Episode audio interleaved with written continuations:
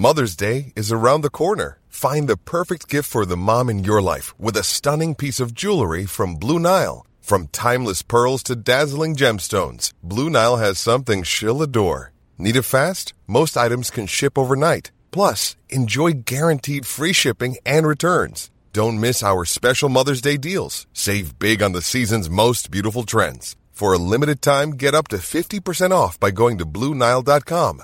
That's Bluenile.com. Mom deserves the best, and there's no better place to shop for Mother's Day than Whole Foods Market. They're your destination for unbeatable savings, from premium gifts to show-stopping flowers and irresistible desserts. Start by saving 33% with Prime on all body care and candles. Then get a 15-stem bunch of tulips for just $9.99 each with Prime. Round out Mom's menu with festive rosé, irresistible berry chantilly cake, and more special treats. Come celebrate Mother's Day at Whole Foods Market.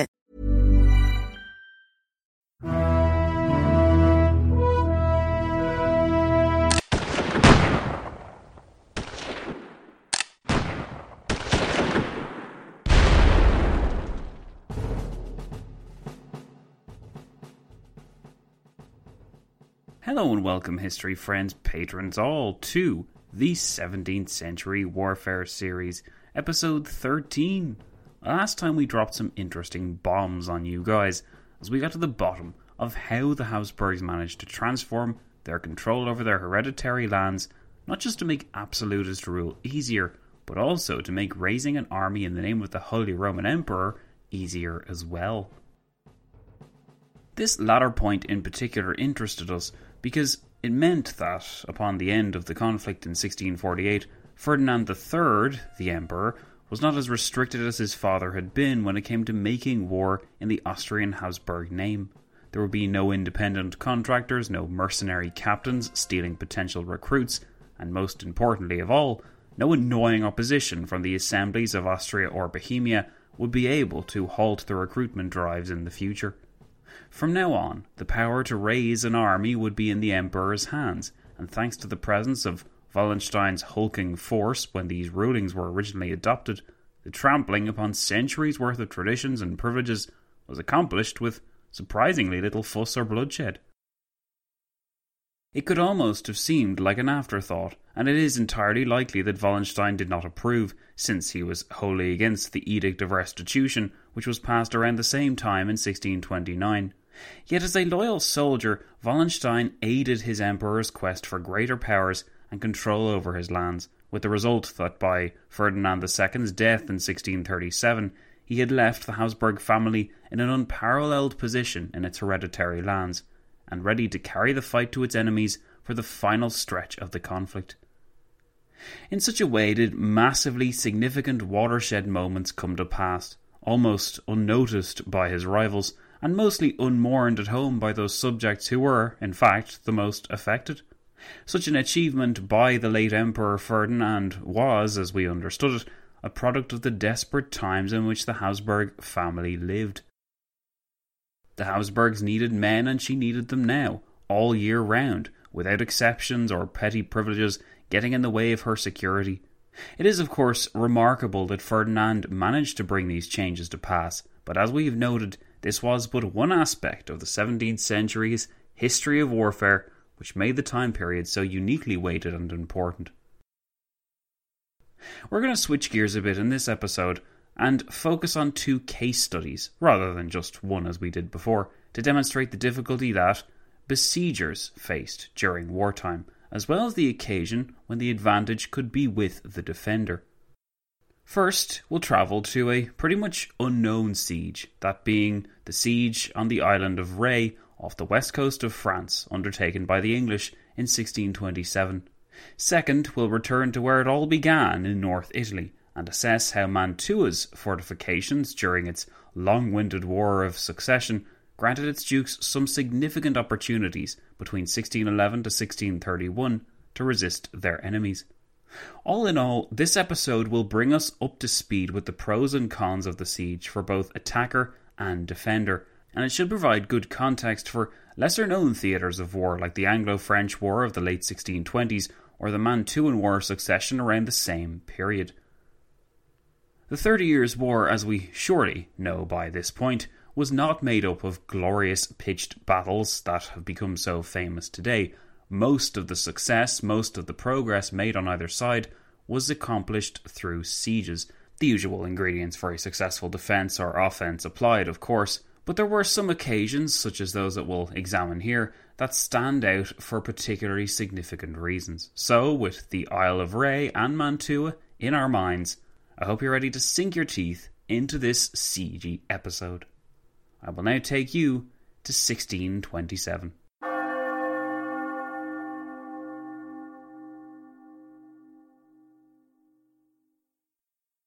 This episode of 17th Century Warfare is brought to you by three different things. Three very interesting different things, but I'll run through them as quickly as possible. First of all, you should know that we've declared war, a podcast war that is, because we're super, super belligerent. We've declared a podcast war upon BT Newberg's new podcast, A History of Sex, which we advertised in two weeks ago in the last episode of this series.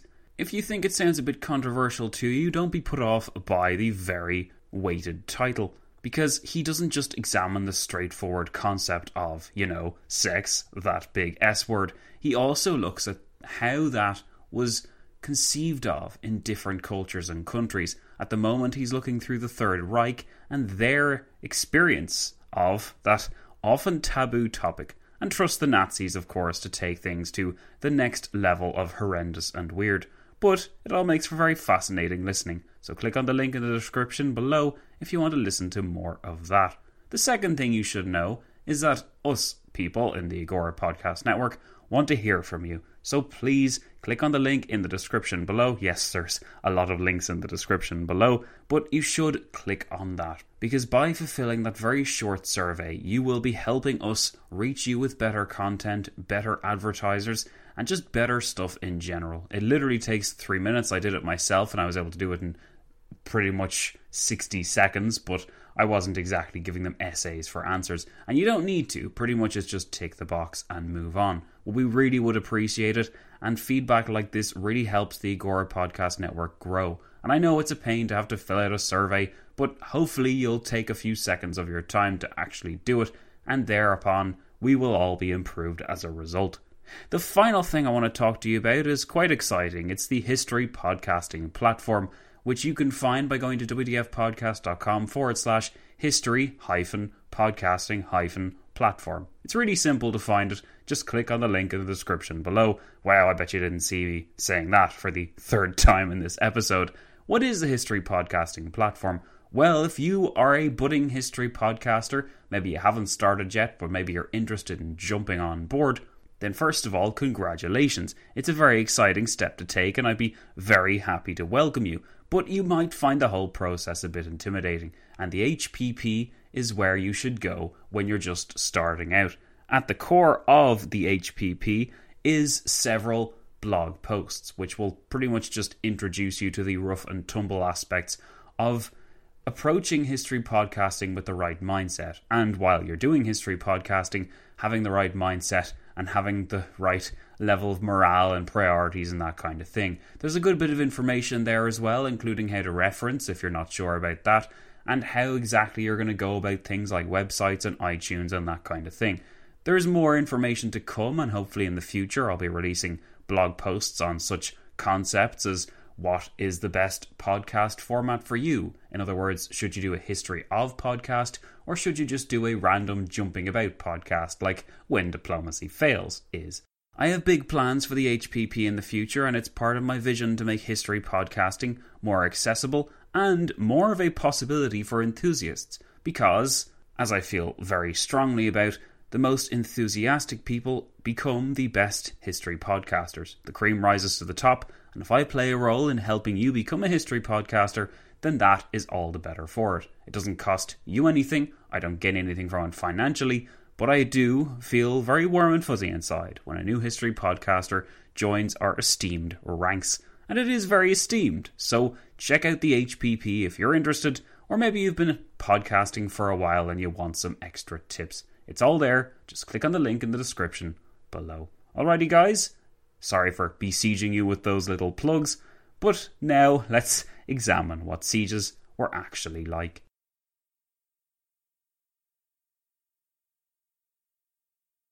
So we have learned that the military revolution didn't concern just the transformation of tactics used by soldiers, it also affected the state's relationship with the army and the design of fortresses which could be used to reinforce the government's authority and defend it against attackers. The Trace Italienne, if you'll remember that redesign of how to make fortresses and how to attack them as well, was a revolution in itself. Castles were replaced with squat fortresses boasting interlocking bastions and thick, low walls with emplaced guns, which forced the attacker to bring more men to the action.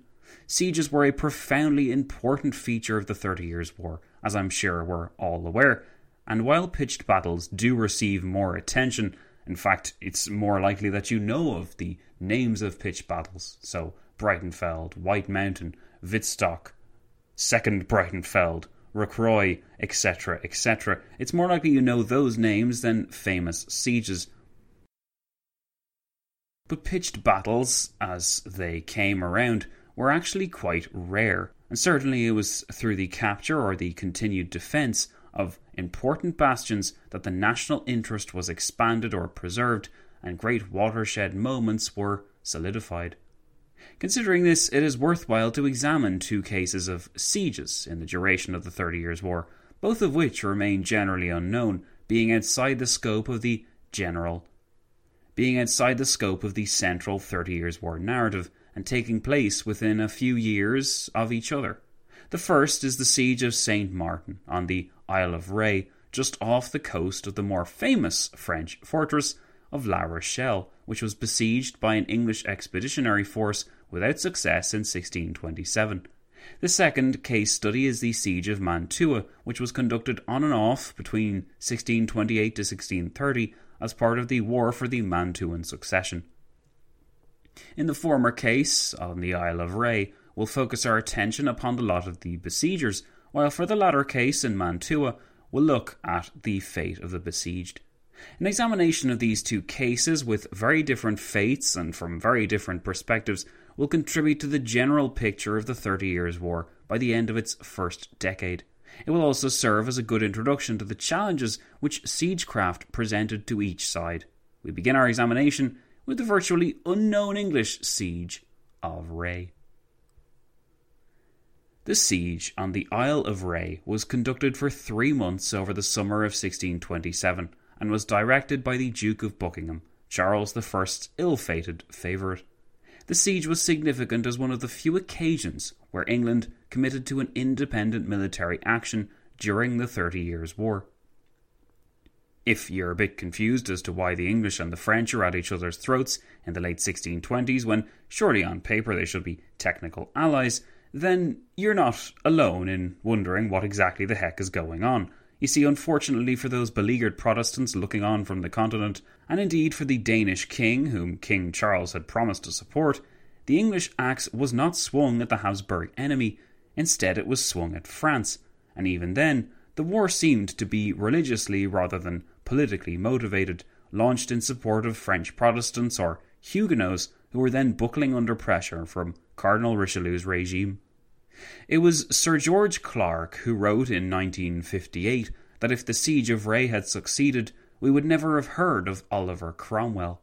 Clarke's point was that the mostly unknown siege of Ré heaped so much shame and scorn upon the Duke of Buckingham following his failure in summer 1627 that once Buckingham was assassinated in 1628, King Charles I's regime began its march towards collapse. Now, we're not here to discuss the accuracy of this statement, but it does remind us that sieges can sometimes have far reaching consequences regardless of their location or result. Ré was an island fortress located nearby La Rochelle, which is a much more famous Huguenot stronghold, and the importance of this little island was therefore clear. If the island of Ré could be seized, then subsequent English operations in aid of the French Protestants in La Rochelle would be far easier to successfully undertake. With a base along the coast of western France, touching into the turbulent Bay of Biscay, English operations would theoretically be easier to supply and reinforce against any French reprisals. In this respect, the plan for seizing the Isle of Ré made sense. The sandy island had only been seized by the French government in 1625, so it was conceivable that it wouldn't be overtly taxing to take this island back in the name of the rebellious French Protestant Huguenots who had fought a civil war against King Louis XIII's government on and off since 1621. That this civil war ended in 1628 with the fall of La Rochelle should tell us all we need to know about how successful the Isle of Ré expedition was going to be, but there was more to this civil war than just La Rochelle and its operations. By concluding this conflict, profound implications were in store for Richelieu and his regime.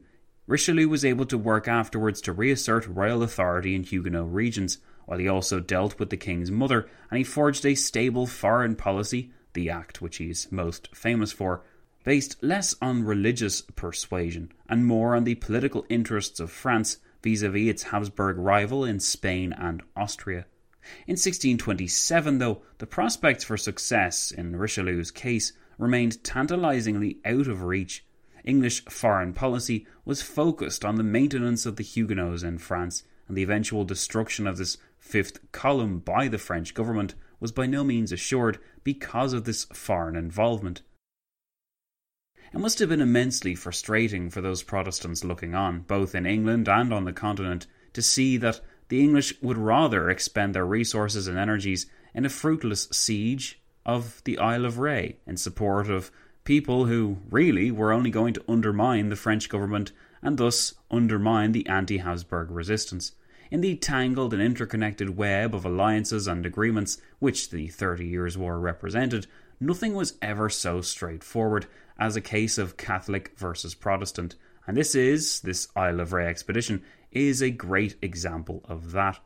The historian S. J. Stearns provides us with a good sketch of the Isle of Ré, where English troops would have to land, and thus continue this trend of further entangling and muddying the waters of the Thirty Years' War.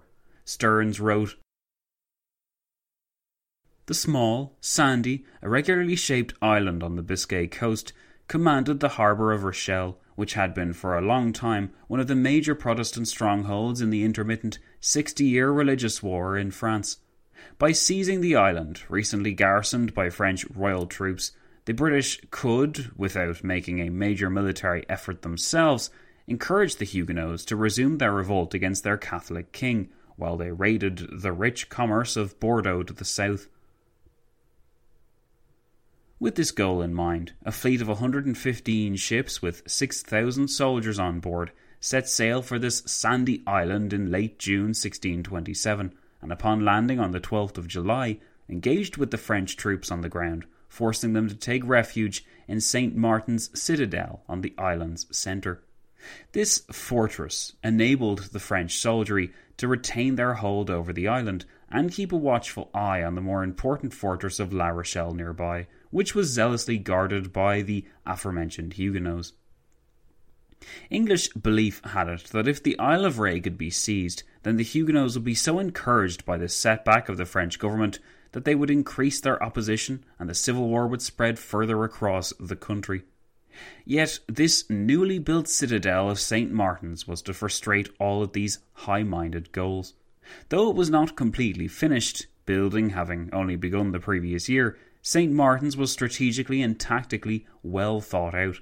The fortress had its back to the sea, with a deep moat on the remaining three sides, and it boasted high walls, which went against the grain of regular fortress construction at the time. But these high walls served their purpose because they enabled the defending French garrison to pour down a hail of fire onto the besieging English who were stuck behind the moat, and to maintain an effective panorama of the English siege works, which were quite minimal, owing to a lack of preparation and resources. Indeed, judging by the preparations and rhetoric which surrounded the expedition, you get the feeling that the English never really expected to have to engage in a siege in the first place. The campaign had been characterised by Buckingham in the months before as a brilliantly unexpected skirmish designed to hamper the French encirclement of La Rochelle and encourage the Huguenots without too much expenditure of resources. But what the English army and government was to get instead was a costly protracted siege on a sandy little island, and thanks to the abundance of French royalists on the mainland and the low yields of Ré's surrounding sandy lands, the only way for Buckingham's force to receive supplies and reinforcement was by sea, following a journey of several weeks and through the very turbulent Bay of Biscay. As S.J. Stearns continued, the logistical dilemma was as straightforward as it was intractable.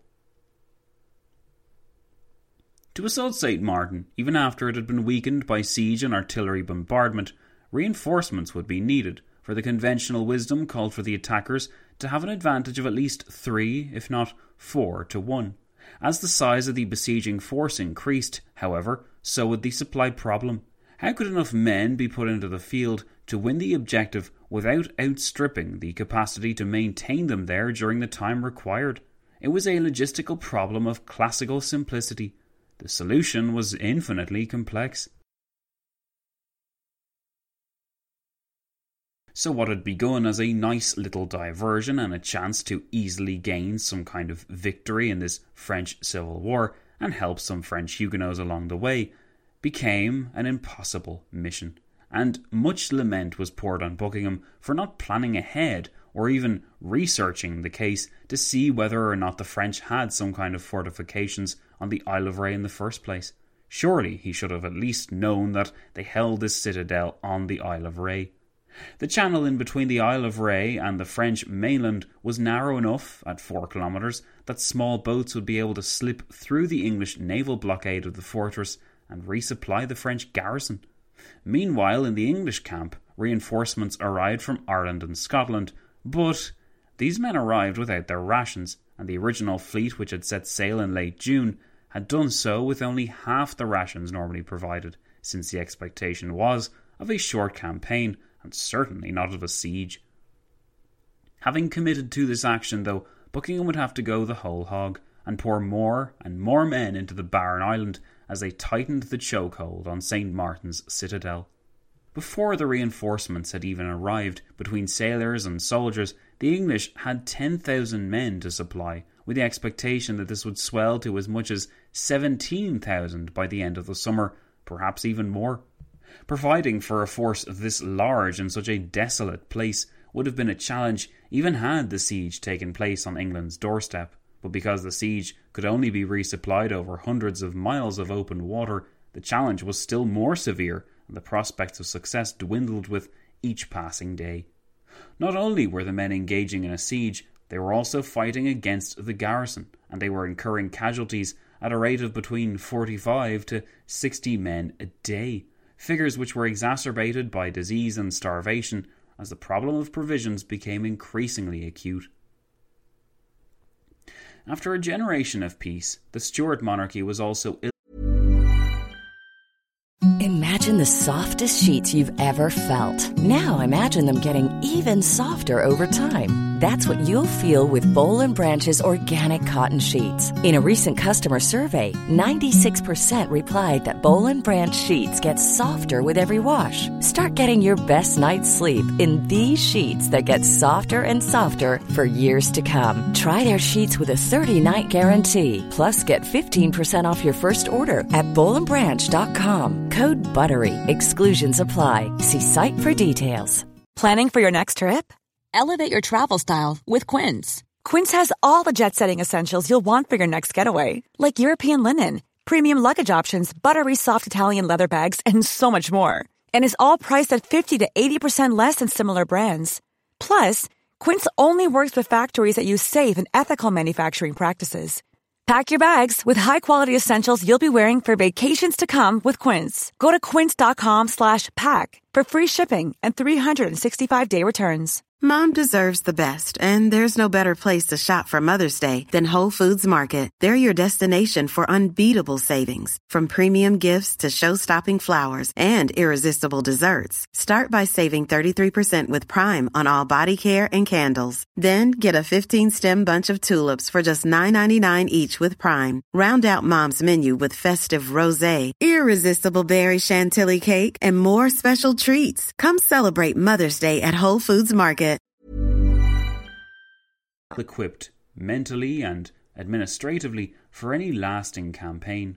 Shortages in beer and in bread, the staple rations of a besieging army, were felt almost immediately, and there remained a lack of practical experience in England when it came to undertaking a siege, as the Spanish or Dutch had had from their many years of conflict.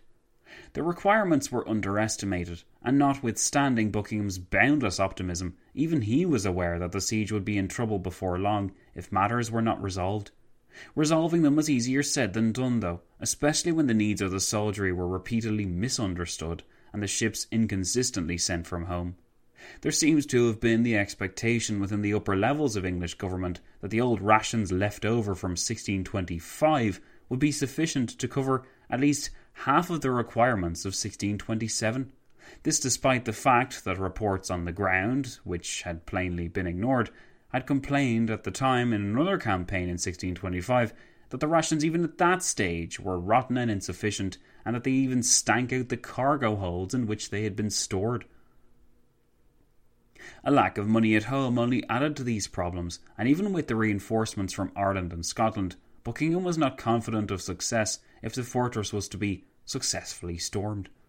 The gradually dwindling French defenders were not being reduced quickly enough, and the conditions on the seas were getting increasingly more treacherous as summer progressed, so that it was doubtful the increasing demands of the besiegers could be met in time. Buckingham's letters home became more panicked and downcast as a result, and he urged a more effective channeling of funds and resources to this garrison, but in vain.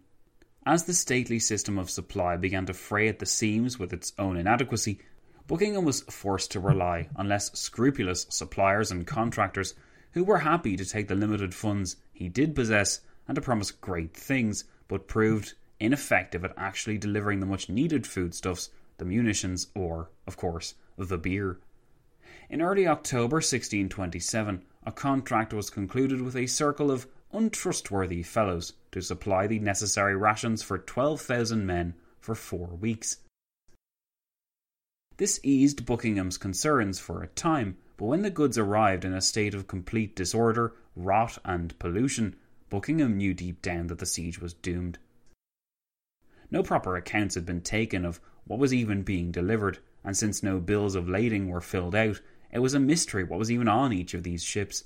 Buckingham also found that a great deal of his suppliers didn't even speak English, which only added to the disaster. By mid October, discussions about ending the siege became increasingly bitter, but Buckingham refused to accept this truth for the moment, and he certainly refused to accept responsibility, arguing that he had been let down by London, which was partially true, but it was also true that the actual machinery was not in place for the siege which Buckingham had not expected, and which certainly was his fault. In desperation, did Buckingham follow through with a recommendation sent via the Huguenots at La Rochelle, a few kilometres away, to the effect that St. Martin's was now vulnerable to assault after the protracted siege.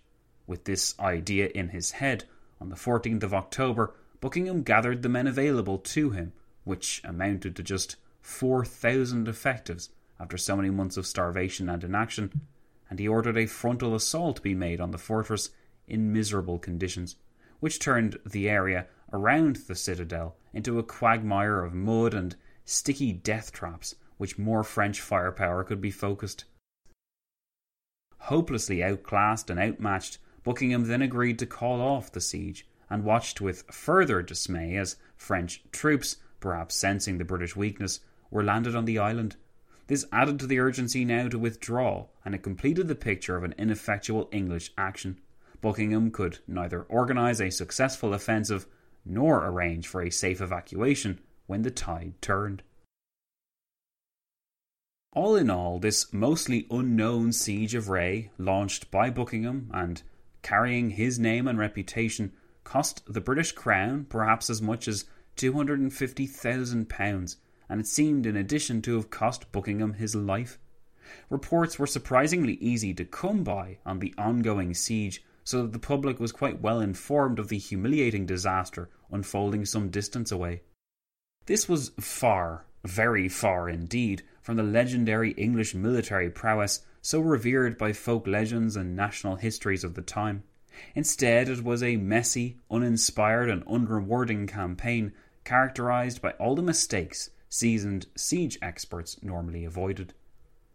In the last analysis, wrote the historian S. J. Stearns, after allowing due weight to domestic political difficulties with their considerable impact on war finance and to policy and command errors, diplomatic, strategic, and tactical, the defeat on the Isle of Ré was fundamentally the consequence of trying to wage a campaign that was too large, too complex, and too costly for the British administration to support logistically. So the siege of Ré was a stinking failure and an absolute disaster for the British government, and effectively meant that the English didn't really do anything else in the Thirty Years' War aside from that little limp effort. But after having seen the difficulties faced by the besieger, now we're going to turn our attentions to the advantages that the defender possessed, specifically by examining the fortifications of the Duke of Mantua in North Italy. Now, I know it can be a bit jarring to switch so completely from one case study to another, so let's investigate with some context on the situation in the Italian patchwork of states and loyalties first. The Gonzaga Dukes of Mantua died out in 1627, and this initiated the War of Mantuan Succession between France and Spain, which was in actuality a proxy war and a final step towards the open breach between the two crowns in 1635. In the conflict, in the War of the Mantuan Succession, the French candidate to replace the Gonzaga Duke, the Duke of Nevers, was victorious. This is generally where the story is left in the historiography of the Thirty Years' War. However, in our case, it is useful to look in more detail at the system of fortifications which these Mantuan dukes maintained to get a better appreciation for such fortifications, not just for the importance they held in northern Italian political and strategic considerations, but also for what these fortifications can tell us about the challenges which even the most powerful armies faced when up against zealous, well positioned, and experienced defenders. From 1530, the Gonzaga Dukes of Mantua began investing their monies into raising the newly developed angular bastions and thick, low walls which had become the staple features of the Trace Italienne. Since Mantua was located in virtually the centre of North Italy, it was only natural that the influences and innovations of the Trace Italienne should reach her leaders.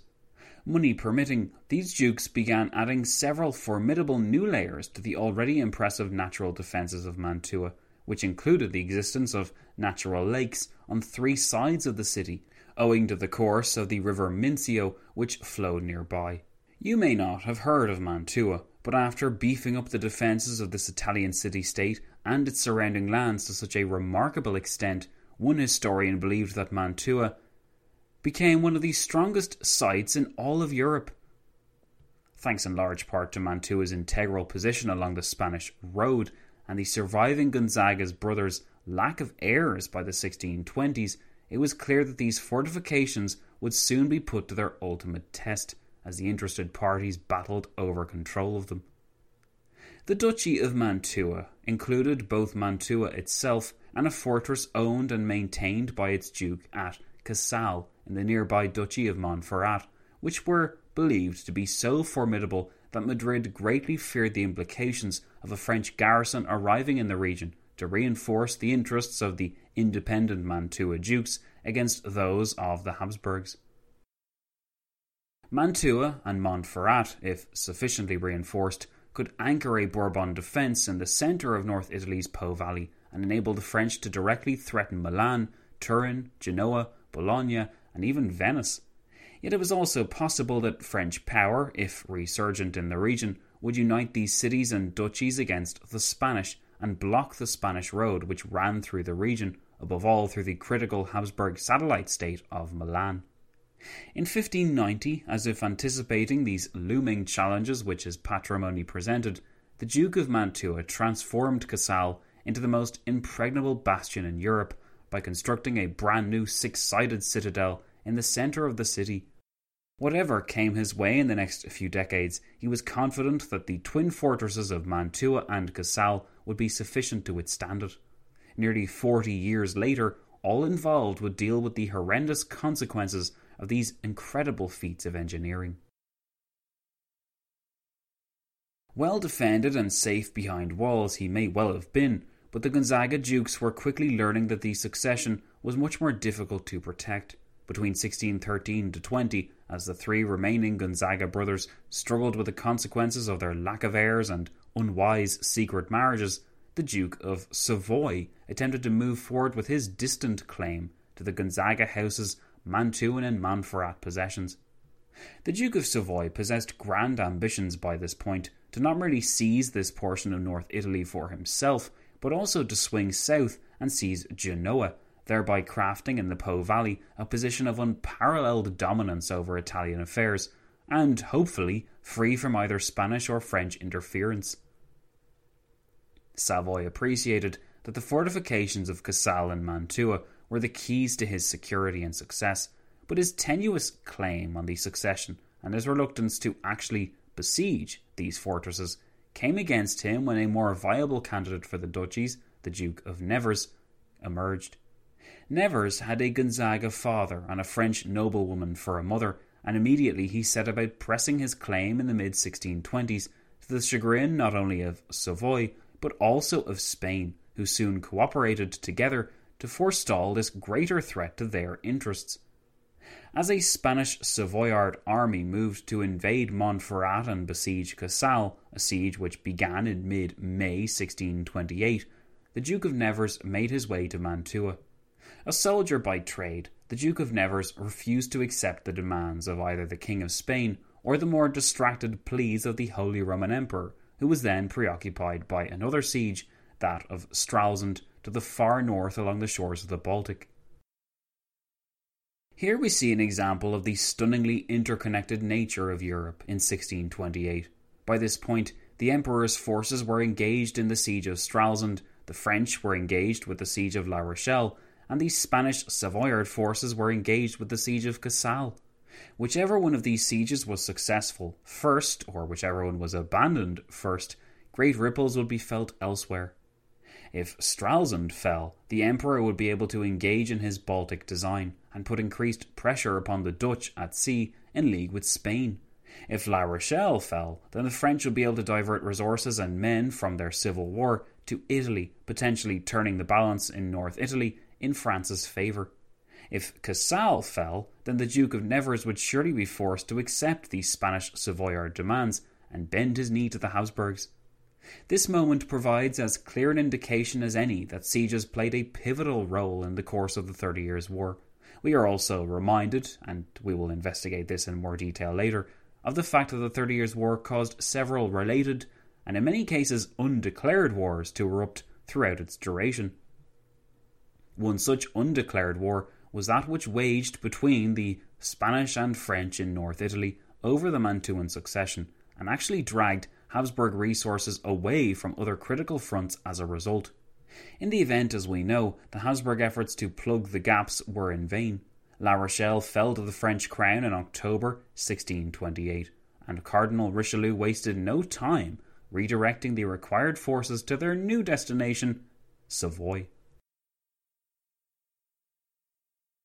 In Richelieu's mind, it made tactical and logistical sense to attack the weak link in the Spanish Savoyard alliance by going straight for the heart of Savoy. French forces smashed those of Savoy in the Battle of Susa Pass in March 1629, and a peace with the Duke of Savoy was signed later in the month. As per the terms of the treaty, Savoy had to recognise the Duke of Nevers as the rightful Duke of Mantua and Montferrat, but this peace did not last. When Spain refused to accept it, and drafted veterans from the Netherlands to take the fight to Casale again. Among their number of these veterans was the extremely experienced and renowned Genoese commander and loyal servant of Spain, Ambrogio Spinola, then in the final throes of his service. After its ally displayed such clear determination to continue the war, Savoy felt it had no choice. In 1630, Savoy returned to the fray on Spain's side. Casale continued to resist throughout 1630, though, enduring a siege lasting nearly six months. But Mantua did succumb to a siege led by the Emperor's troops in July 1630. But this success on the Emperor's side was probably only because the city's population had been utterly decimated by a plague which was then ravaging North Italy. Mantua was finally in Habsburg hands, But the victory was bittersweet, because Casale had held on in 1630, being relieved in October of that year by a French army. Habsburg planners were forced to take stock of the situation in North Italy and confront some uncomfortable truths. You see, the distraction in North Italy had cost Spain dear. The Dutch were only too keen to take advantage of the respite and had begun to turn the war against Spain from this point on. But there was worse news in the empire itself. Having utterly failed to heed the warnings of more experienced and qualified men, Emperor Ferdinand had rushed to support Spain in North Italy, donating soldiers to the campaign for Mantua and ensuring that this bastion did fall in summer 1630. This might have seemed like a great act of joint Habsburg cooperation. By the time his soldiers had helped their Spanish and Savoyard allies capture the disease ridden super fortress, something else had also happened to the north. Gustavus Adolphus, in the summer of 1630, had landed an army in Pomerania. Thanks to his Mantuan adventure, the nearest defenders of the emperor's interests were as far away as they could possibly be in North Italy. Worse than this for the Habsburgs, even with Mantua's fall, the Duke of Nevers retained the other super fortress of Casale, which remained resolute even throughout a siege lasting several bitter months. It was largely thanks to Casale's tenacious defence, and the apparently impregnable position which the defenders found themselves in, that the Duke of Nevers managed to win the war even though he lost the battle for his Mantuan capital. The following year, in spring 1631, facing a Dutch resurgence and a Swedish storm, both branches of the Habsburg family agreed to recognize the Duke of Nevers as the rightful claimant to the region, and Madrid and Vienna both turned their attentions to more serious matters. As Gustavus Adolphus rampaged through Germany and the Dutch Republic began to undermine the very fabric of Spanish authority in the Low Countries, the Duchy of Mantua and its tenacious new Duke faded into the background, but the damage to the Habsburg position had clearly been done. In the case of Spain, the historian J. H. Elliott's judgment feels apt. Elliott noted For Spain, the results were an unrelieved disaster its intervention in Mantua had antagonized European public opinion, driven the papacy into the arms of the French, strained Madrid's relations with Vienna almost to the breaking point, and wrecked Count Olivares' grand design for securing peace with the Dutch on better terms than those of 1609. Where this concerns us most of all, though, is in the demonstrated sophistication of these fortifications rather than the actual result of this conflict per se. Don't worry, we'll be looking more in the political implications of these campaigns later on in our podcast series.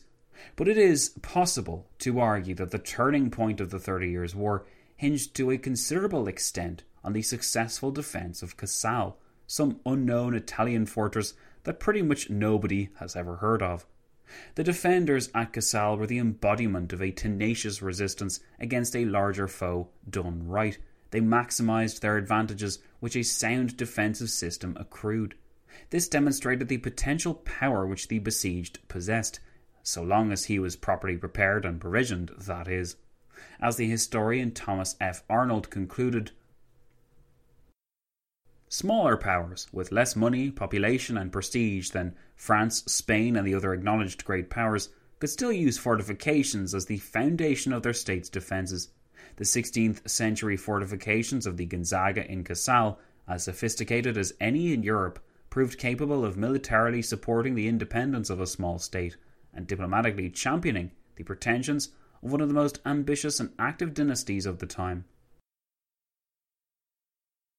Thus, as surely as the unsuccessful siege of Ré by the English had disastrous political consequences for them at home, the Duke of Nevers' successful use of the fortifications of Casale to his advantage preserved his independence, and it ensured that the lucrative duchies in the Po Valley did not fall to Spain and the Habsburg interest or to Savoy. We are thus reminded that in the two sides of the siege, the attackers and the defenders faced certain risks, and by no means were guaranteed success. In both of these examples, that of the Isle of Ré and Casale, it was the belligerent power that is, the attacking army laying siege to a defending fortress, that suffered the most from its loss, but this outcome was far from consistent. Siege warfare increasingly swung to the advantage of the attacker later on in the century as Louis XIV's vaunted successes in chipping away at the fortifications of the Spanish Netherlands made plain. In the first half of the 17th century, though, and particularly, it seems, in the late 1620s, much hinged upon the outcome of the siege, and the defenders proved more than up to the task. So each of our case studies today told a story about struggle and want, and in each instance, underrated consequences would have followed had the besiegers been successful. A fact that places a further exclamation point on the importance of a successfully defended fortress. By so frustrating their enemies' plans, even the smallest of powers could alter the course of history. Thanks to the technical innovations within the military revolution, such powers now had this power and they would not relinquish it until further innovations bridged the gap, or should that be bridged the moat, between the capabilities of besieger and besieged. Next time, we begin to wind down this 17th century warfare series. We wrap up what we've learned and investigate some more interesting instances of warfare in this eventful century. So I hope you'll join me for that. Until next time, though, history friends, patrons, and PhD pals all, my name is Zach, and this has been the 30 Years War mini series on 17th Century Warfare, episode 13. Thanks so much for listening, supporting, and just generally being great history friends. I'll be seeing you all soon.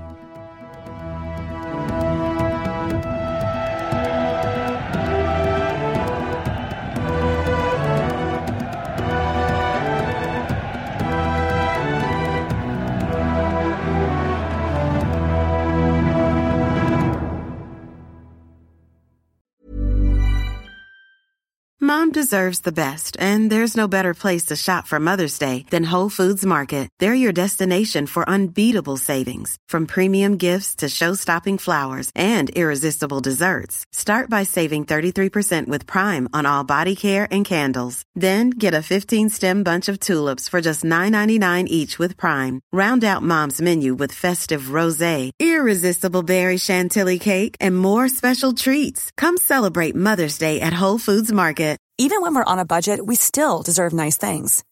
Quince is a place to scoop up stunning high-end goods for 50 to 80% less than similar brands. They have buttery soft cashmere sweaters starting at $50, luxurious Italian leather bags, and so much more. Plus, Quince only works with factories that use safe, ethical, and responsible manufacturing. Get the high-end goods you'll love without the high price tag with Quince. Go to quince.com/style for free shipping and 365-day returns.